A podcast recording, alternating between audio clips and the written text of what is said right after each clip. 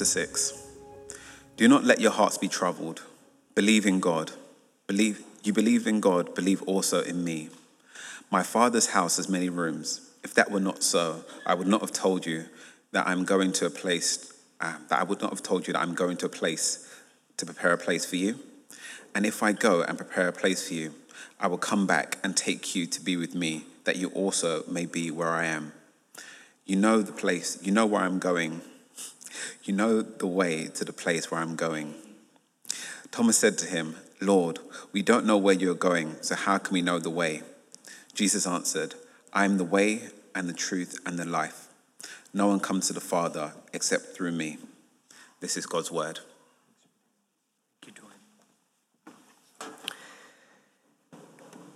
Today is Celebration Sunday here at RCL, and we're celebrating our church's sixth birthday. We're thanking God for all He's done over the past six years, and we're also looking forward to what He's going to do in the years to come. We have a party, as I've mentioned, after our service, and it's meant to be a day of celebration, a day of joy, a day to celebrate God's work in and through this church family.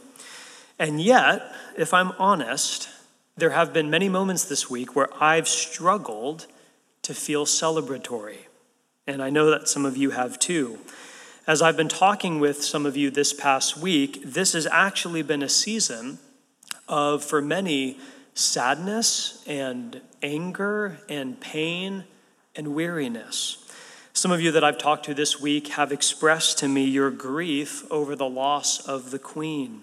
She has been a fixture a constant presence, something stable in a world that is ever changing. And now that she has died and the nation prepares for her funeral tomorrow, many are asking, what can we rely on? What can we actually depend on? What can we look to? Death is ever the great disruptor, and the Queen's death has for many caused a sense of disruption. On the other hand, unrelated to the Queen, as many of you are also aware, uh, on 5 September, a 24 year old black man was shot and killed by the police. His name is Chris Kaba. And that just happened in South London, a community that some of you live in. And as that's happened, many, including but not only the black community in our city, are grieving and are angry and are crying out for justice, for accountability, and for change. And then, much closer to home, you know, right here in our church family, over the past few days, I've talked to leaders in our church who have experienced bereavement, family members, very close family members who have passed away. There are some who are not here today because they're bedridden with serious illness that came out of nowhere. There are more private things that I don't or others don't even know about that you bring to this place today that you are weighed down by, grief that you bear, pain that maybe is harder because no one sees it. So, as we come together today, we're going to have a party and there is going to be fun, but I'll be the first to say, my heart is a little troubled, and maybe yours is too. Maybe we, like the disciples, need more than ever these very words of Jesus when he said to them, Don't let your heart be troubled. And it actually is in God's kindness and providence that we're looking at John 14 today. We planned to preach on this text months ago, long before any of the things that I've just described had happened. And yet God knew. And so God, in His wisdom, is leading us as a church to John 14. And here's one of the reasons why I think this is so important, and one of the reasons why I'm a Christian. Because in Christianity, I have found unparalleled resources to be a person who can experience sorrow and joy at the same time. Life is like that, isn't it? There's something to celebrate and there's something that breaks your heart, and sometimes those two texts come in five minutes apart. And the question for all of us, not just if you're a Christian or a spiritual person, is how do you live in a world that is both wonderful and heartbreaking all the time, often at the same time? Jesus tells us. This passage is taking place on the very night before Jesus' death. And Jesus is giving his disciples teaching about what it means to be a community who can have sorrow and joy at the same time. Or to say it the way an old pastor used to say, A Christian is someone who can laugh even when there are tears in their eyes. How do we do that? Jesus tells us in John chapter 14. So I want to show you today in our sermon, and actually, this will be a more brief sermon because, as I say, we have a party to get to. But in this passage, Jesus shows us three things that we need to see if we're going to be people who can celebrate and grieve, if we can weep with those who weep and rejoice with those who rejoice. We need to see first the cause for troubled hearts, second, the promise that Jesus gives, and then third, how that promise can heal. The cause for troubled hearts, a promise, and how that promise can heal your life. So, first, what is the cause for the troubled hearts? Well, look with me, if, if you would, again, verse 1. Jesus says to his disciples, Don't let your hearts be troubled. The only time you say to a person, Don't let your heart be troubled, is if you know there's a lot of troubling things going on in their world. And Jesus knows what's troubling these disciples. But before we get there, let me say, and this is really significant the word heart in the New Testament the word heart in the Bible doesn't just mean your feelings. You know, sometimes we use the word heart to describe feelings. Oh, I heart you. You know, I love, I feel something for you. But in the Bible, the word heart is actually much more fundamental. It speaks of the very core of your person. It's the center, it's the place from which everything flows out your feelings, but also your rationality, your emotions, every part of you. So, what Jesus is saying is to the disciples, I know that right now you are shaken in your core, that in the very depth of your soul, something feels off. What's the cause? What is it that's causing their hearts to be troubled? We need to see it because actually, even though the circumstances are a little different, the principles are the very same things that cause our hearts to be troubled today. Let me show you a couple. First, the disciples are troubled because they know that change and disruption is coming. At the end of chapter 13, Jesus said something to the disciples like this He says, I will be with you only a little bit longer. Where I'm going, you cannot follow. And the disciples, in hearing that, don't fully process or grasp what Jesus is saying. Throughout this evening, as Jesus is talking to his friends, he's going to say enigmatic stuff like that, and they're not going to fully get it. But what they can piece together is something fundamental is about to change in our relationship with this person, Jesus, who's standing right now in front of us. Change and disruption is coming. Something was coming into their life to disrupt the very fabric and the pattern, the very normal that they had loved and gotten used to. And disruptive change is one of the main reasons why our hearts are often troubled. Sometimes change is good welcomed, we rejoice in it. But most of the time, change is actually really hard, especially unwelcome change, job loss, the death of someone that you love, the death of someone that you were very close to, or the death of someone that you wanted to be close to but never had the chance. Friends leave this ever transient city we have expectations and hopes of things that we want to see happen in our lives, and as each year goes on, it seems like they never will. Disappointment comes when disruption and change crashes down into our life. And when that happens, what can result is the ground beneath you feels very wobbly. You feel like you have nothing stable to stand on. That's where the disciples were this night. They didn't fully get what Jesus was saying, but they knew enough to know something is going to change and it's going to be hard. And they were troubled. Another reason why their hearts were troubled, not just change and disruption, but also, let's call this people failure. The disciples were about to watch some of the closest people around them fail them. At the end of chapter 13, Jesus tells Peter, Before the rooster crows, you will disown me three times. Now, Peter was not just a disciple, he was the leader of the disciples. He was a leader of leaders. And Jesus looks at the guy in charge, basically, and says, You're going to fail. And the other disciples are thinking, Oh my goodness, if Peter's not able to stand, what hope is there for us? And so, what happened in this community was a crisis of leadership. The people that were supposed to lead them The authority figures that were supposed to represent them didn't. And that failure of leadership, that human failure, was causing them to be very troubled. And we experience that. Whether it's leaders in our church, leaders in our city, leaders in our world, or even just friends around you.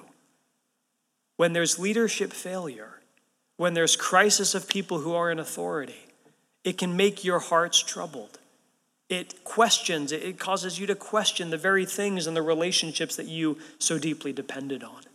That's what's going on this very night people failure. And then, third, and maybe most fundamental of all, why are the disciples' hearts troubled? Well, simply said, they just can't make sense of what God is doing. They don't understand why God would allow what He's allowing. Jesus keeps talking about, I'm going to leave, I'm going to go, you can't come with me. And literally in 12 hours, the disciples will know what that means. Jesus will be hanging on the cross. And the disciples are looking at all of this and saying, This doesn't make sense. This doesn't compute. This does not line up with our expectations. Jesus was supposed to be a hero, a king. He was supposed to conquer Rome. He was supposed to give us our freedom. And he keeps talking about leaving and dying and dying in a scandalous, shameful way. They could not make sense of what God was up to. And many times, friends, in your life, if you're a Christian, a follower of God, you will go through seasons where you look at what God is doing and you have no idea what He's up to. That's actually been the story for many people who have followed God. One of my favorite examples of this is the prophet Habakkuk in the Old Testament. Habakkuk was someone who followed God at a time when his people were experiencing incredible injustice. They were forsaking God and there was evil in the community. And so Habakkuk cries out to God and he says, Where are you? What are you doing? This doesn't make any sense. And when God does respond to Habakkuk, many of you know the story, Habakkuk's problems only intensify. God speaks, but what God says only makes matters worse for Habakkuk. And his questions are even more deep. In other words, the story of Habakkuk is the story of someone who cannot reconcile how what he believes about God fits in with the world and the experience of his life. Have you ever been there? Have you ever found yourself like these disciples, troubled because you can't make sense of what God is doing? That's why their hearts are troubled tonight. That's why your heart might be troubled today. People around you, maybe you yourself failing, falling short expectations that you have about ways that the world should go or the way your life should go, but change and disruption keep coming. And ultimately and fundamentally, you just can't see what God is up to. That's where these disciples were. But Jesus says to them, Don't let your hearts be troubled. We might translate that, Don't let your hearts be too troubled. Some of that is inevitable. But what Jesus now gives is a promise a promise that we'll ultimately see can heal troubled hearts. But what is the promise that Jesus gives? Well, look with me, verses 2 and 3. Jesus says, My Father's house has many rooms. If you're a Londoner, you're saying amen to that. many rooms? If that were not so, would I have told you that I'm going to prepare a place for you? And if I go, and I prepare a place for you, I will come back and take you to be with me, that you also may be where I am. Now, I say this is the promise of Jesus, but actually it's three promises. They're all kind of about the same thing, but there's really three promises baked in here. Do you see what they are? Jesus says, I'm going to prepare a place for you. I will come back, and I will take you to be with me. That's Jesus' promise to his disciples. And if I had to summarize that threefold promise in one sentence, do you know what Jesus is saying? Guys, I know your hearts are troubled, but here's my promise I'm going to bring you home. I'm going to bring you home. That's the promise that Jesus gives. Now, what is home? You know, many of us have very varied and hard experiences of what home was. Maybe when I say the word home, what comes into your mind is not peace and joy, but even some anxiety. Others have had better experiences, but for all of us, I think we can agree home is meant to be wonderful. Home should be beautiful. Home actually is hard to define. It's almost more of an experience than it is a thing or a place. But if I had to try to give some definition or some description of what home is, here's what I would say Home is the place where and with whom you belong. Home is the place where and with whom you belong. It's a place for fulfillment. It's the place where you can be yourself, where you're complete. Home is a place that doesn't just give you shelter for survival, but it gives you love and comfort for fulfillment. When you come home, you don't knock. You don't say, Can I come in? You belong there. Home is the place and the people with which you belong. Not only is that home, but home also is a place that fits you. You know, some of you travel a lot for work, and you know, even if you stay in the nicest hotels in the world, it's not quite home. Home is the place where everything is arranged just so. You have your programmable coffee maker, that's me.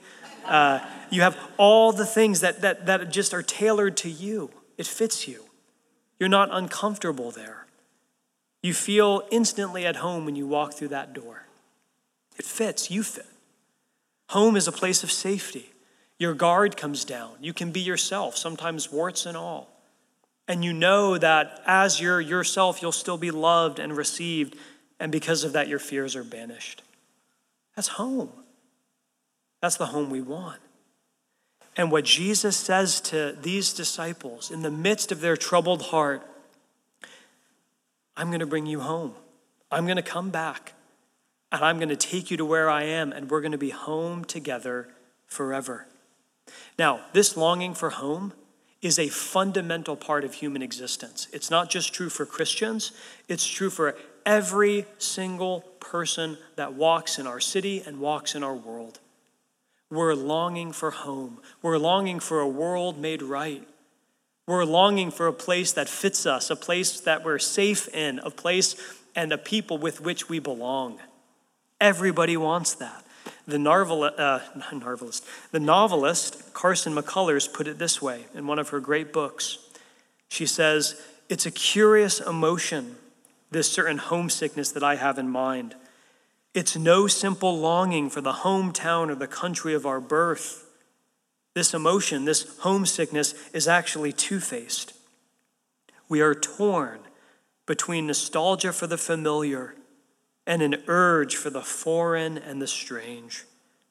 As often as not, we're homesick most for the places that we've never known. The whole story of humanity is a longing for home. It's been like that since our first parents walked around on this earth. Some of you know the story that when Adam and Eve were in the garden, they rebelled against God. They chose self instead of God. That's what sin is, by the way. And as a result, what came crashing down into their world was a deep sense of homesickness. They lost home. Fundamentally, they lost closeness to God, their, the intimacy, the ultimate intimacy with which their souls were built for, and they hid from God. Not only did they lose God, but also they lost their relationships with each other. No sooner does sin come into the world, this sense of homesickness, that actually Adam and Eve are blame shifting and alienated, and there's division in human relationship. And ultimately, they even lost a sense of peace within themselves.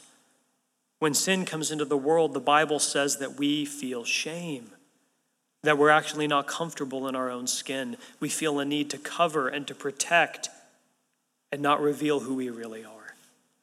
That's our homesickness. And that started in the very beginning. And the history of the world has been people trying to find ways to get back home. And do you see why Jesus' promise is so incredible? Because he says, You can't get home on your own, but I've come to bring you home. I've come to heal your troubled hearts with a promise that what you couldn't do for yourself, I've come to do for you. So let's see now as we close our sermon how does this promise heal? That's the promise Jesus gives. I'm going to bring you home. How can it heal your life? How can it be a comfort for you today? Does it do anything for troubled hearts? And the answer is yes. one of the things that Christians are meant to do, and if you're not a Christian, I invite you to try this on today to consider it. One of the things that Christians are meant to do is live in this world with their eyes fixed on the next one. We're meant to live in two worlds.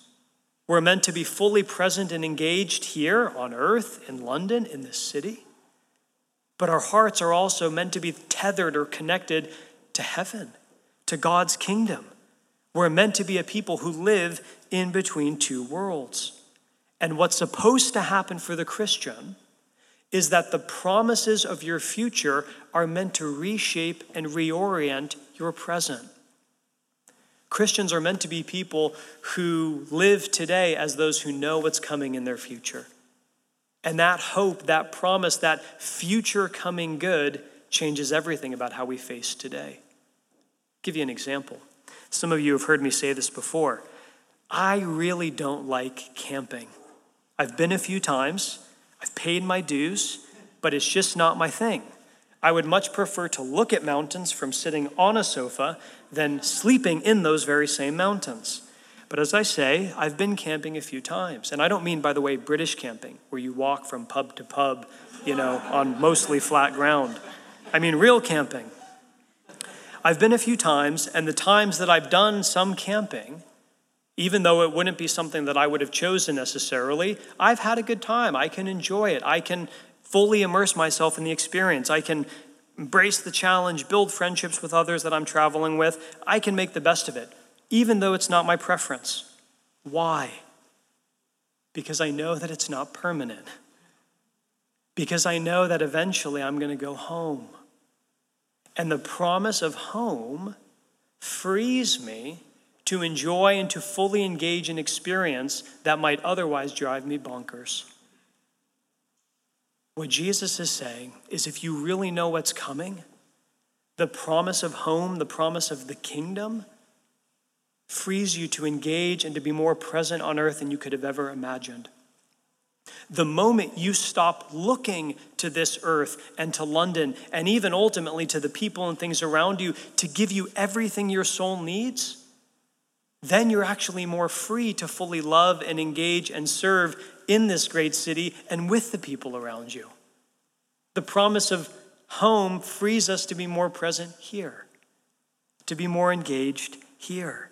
Sometimes when I talk to people about the kingdom of God or heaven, People think that what Christians are talking about is a kind of escapism. Just bury your head, ignore the problems, ignore the challenges or even the injustices in our world, and just hang on till heaven. But, friends, do you see that's not at all what Jesus is saying? Jesus is not encouraging at all a kind of escapism. He's calling his disciples to be more present because their hearts are so fixed on what's coming in their future. Once you stop looking to this world to give you everything that only God can give, finally you're free to enjoy this world for all it has to offer and to actually see brokenness and move towards it to heal and to serve. In one of the most beautiful paragraphs I've ever read outside of the Bible, C.S. Lewis puts it this way A continual looking forward to the eternal world is not a form of escapism or wishful thinking. It's one of the things a Christian is meant to do. It does not mean we leave this present world as it is. If you read history, you will find that the Christians who did the most for the present world were just those who thought most of the next. Christians throughout history have left their mark on earth precisely because their minds were occupied with heaven. It is since Christians have largely ceased to think of the other world that they have become so ineffective in this. Aim at heaven, and you will get earth thrown in. Aim at earth, and you will get neither.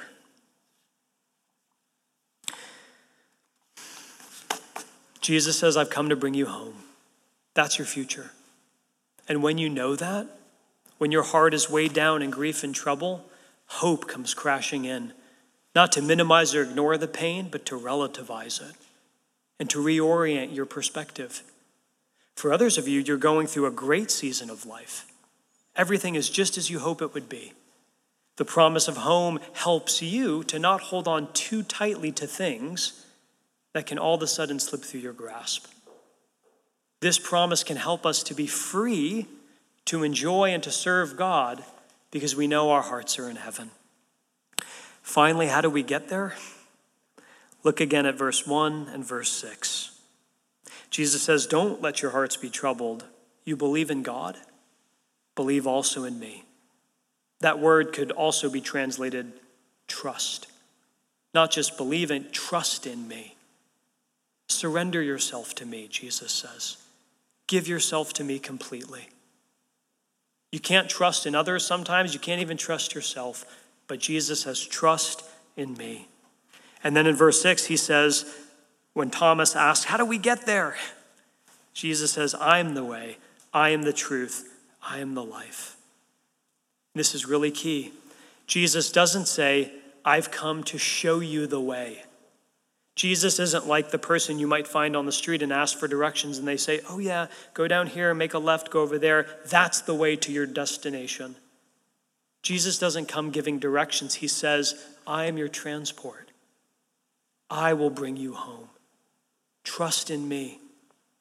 How can we trust in him? Look to the cross. On the cross, we see Jesus giving everything up for you. He surrendered everything, he shows you his love. And the Apostle Paul says, He who did not spare his own son, but gave him up for us all, how will he not also, along with him, graciously give us all things? He is the way, the truth, and the life. Trust him. Give yourself to him. The cross tells you all you need to know about his love. Look to the cross, trust in him, and believe his promise that he's going to bring you home. Let's pray. Our God, thank you for John 14 and the way it meets us in our troubled heartness. Be with us now as we respond. Help us to experience and to encounter your truth, not just to know it in our heads, but to feel it in our hearts. Because some of us today, God, are really troubled. Some of us are weighed down. We need your promise to break in and to liberate us. We need hope from beyond the walls of this world. So speak to us now by the power of your Spirit. May we know that home is coming. And may we rest in Jesus who gave up all for us. We pray this together in his name. Amen.